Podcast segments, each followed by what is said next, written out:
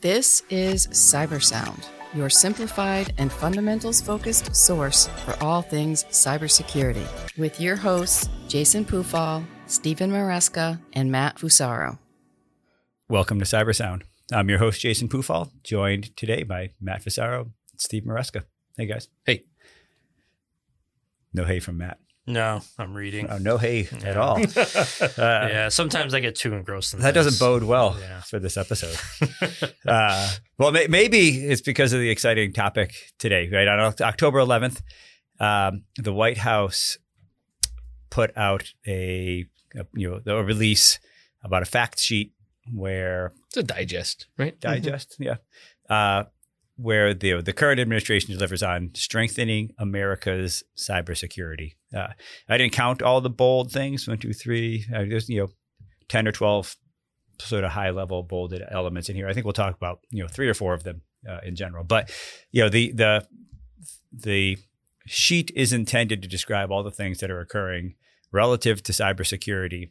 Uh, you know, during the administration of both uh, Biden and Harris. So um, I think the first one we wanted to chat about was the bullet that says that they're ensuring new infrastructure is smart and secure. Uh, and I think so. I'm going to call Matt out. I think on this one, he didn't say hello, so I feel like he deserves to, to speak That's fair. first, right? That's fair. But uh, but you know, you you had a couple of thoughts here, and I thought Yeah. maybe kick it off there. So I don't like how they're pairing the uh, uh, the title of this particular thing that they're trying to do. You know, ensuring new infrastructure is smart and secure, and then they're mostly talking about providing high speed internet to places, which uh, I'm not sure that that really helps infrastructure be secure. Sure, I think it's something that probably should be done, especially in you know underserved areas, but um, th- then they go on to say that they're providing a billion dollars in funding over four years, which is not very much if you think about it from a large scale. Right. Right. You're talking about state, uh, local, and territorial. So you, th- this isn't just the you know contiguous states here. We're talking about a lot.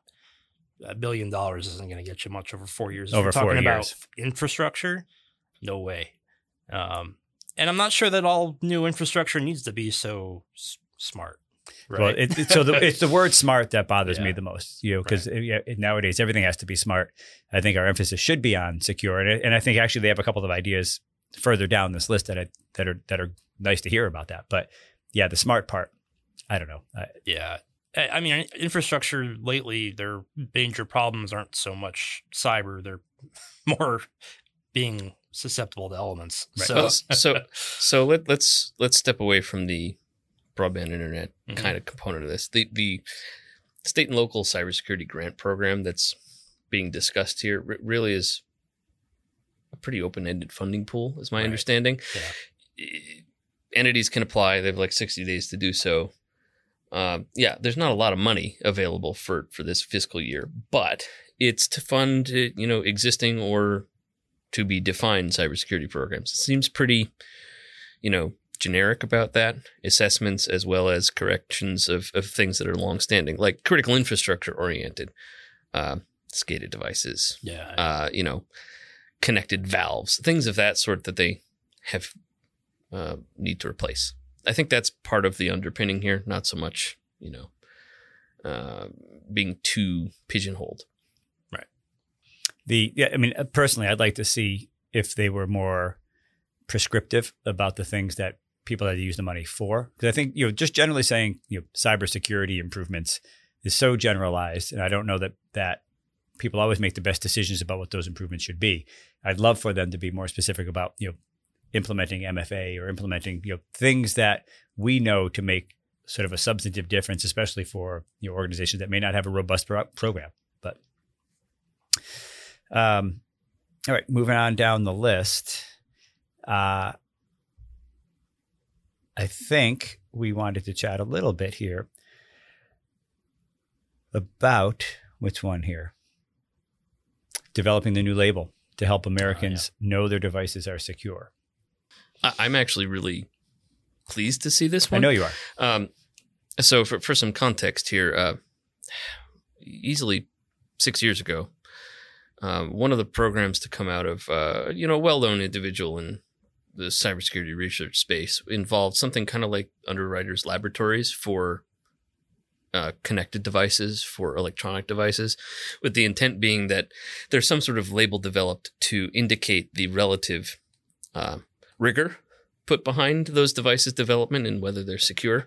It never really panned out. It was a research effort. Lots of good data collected basically to again justify its um, the fact that it's a reasonable thing to do, but it it petered out. If this is a reawakening of that same sort of effort, I, I am completely supportive of it. Specifically, they're talking about devices like uh, internet connected cameras and uh, other IoT devices. Home routers. Yeah, Right, home routers. the the types of devices that are you know likely to fall over and do so with regularity. So if we're starting there, I think that's a great place. Well, and, and I'm particularly interested in things. The, the routers are nice. I think that'd be a, a great spot.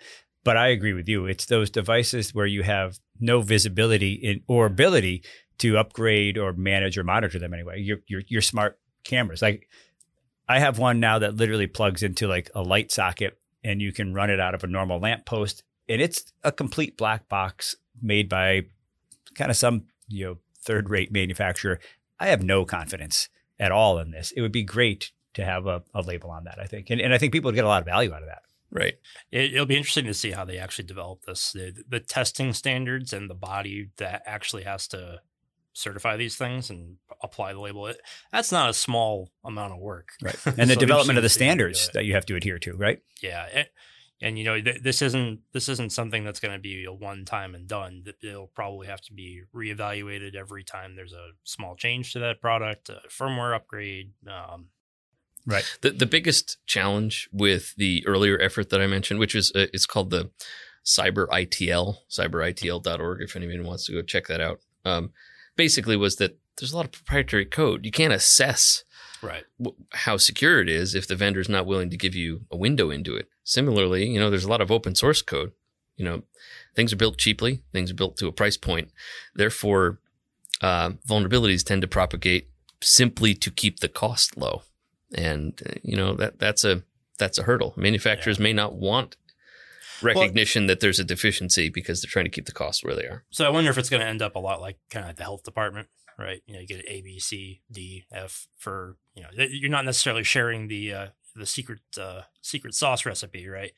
But they're going to come and say, make sure you know you're not making perpetual stew in the back. I, I'd, Right. I'd, Right. I'd support that. I mean, it is Yeah. a cyclical sort of thing, just Right. like a health certificate. I mean, it makes sense. Products change over time. Well, and you know, as much as we took umbrage with the the language like of smart in the in the preceding bullet, the reality is that that is the push for every manufacturer, right? It's the smart cameras, the smart refrigerators, et cetera.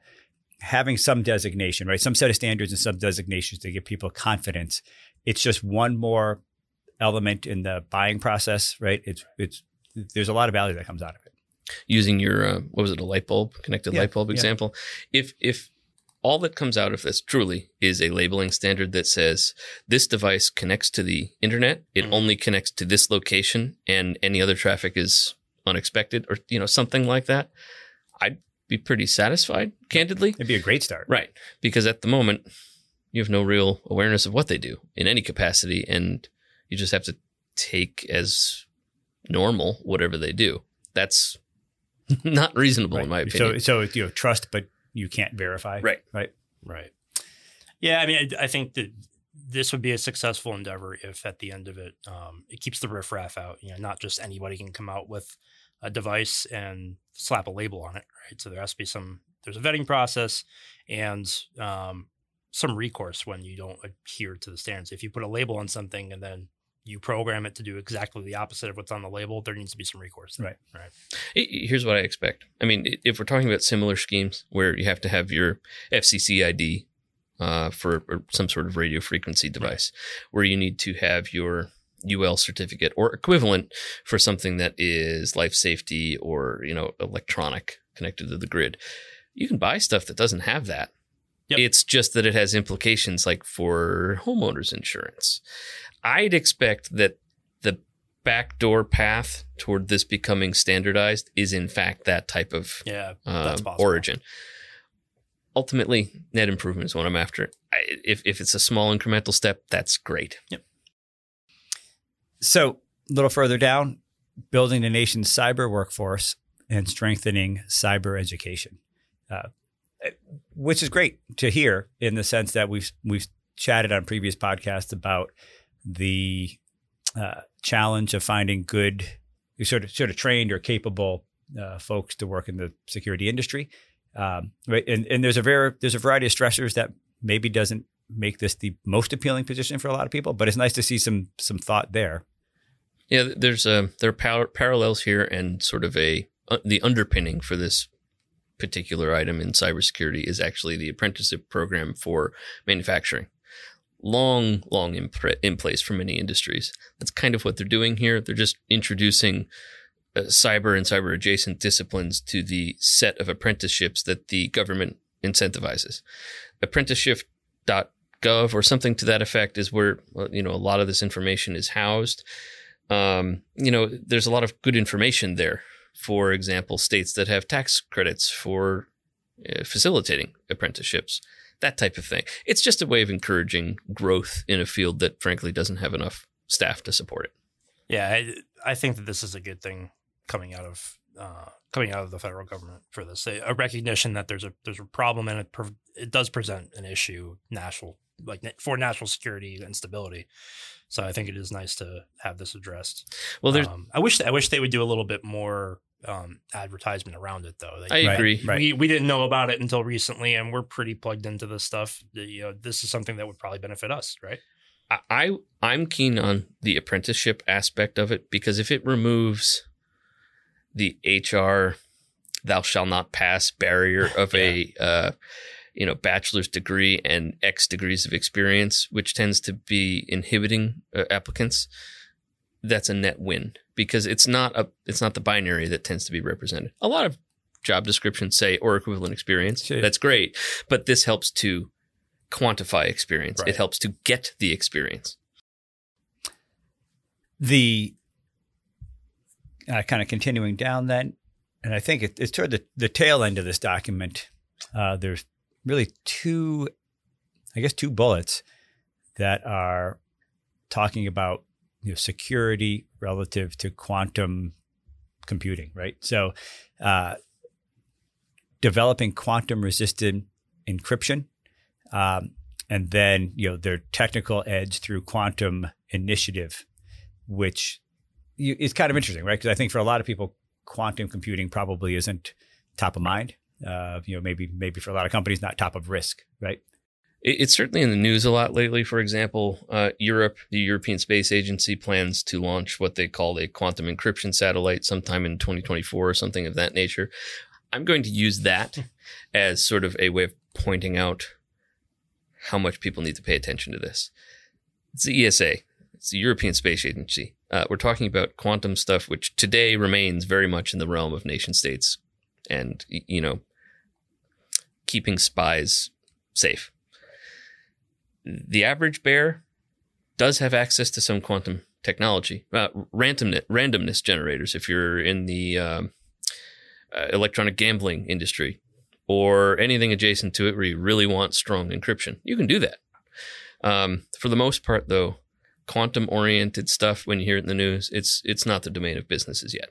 Yeah, it, and as far as making sure that we're future resistant to encryption, basically what it's saying is that quantum computing can has the ability, or theoretically has the ability, to break encryption as we use it today, and we don't want things that have been encrypted to be broken by those systems. You know, a year from now, three years from now, they they might be sealing very sensitive data um, and unless it's re-encrypted with new algorithms, it's susceptible to these computers being able to break that. Right.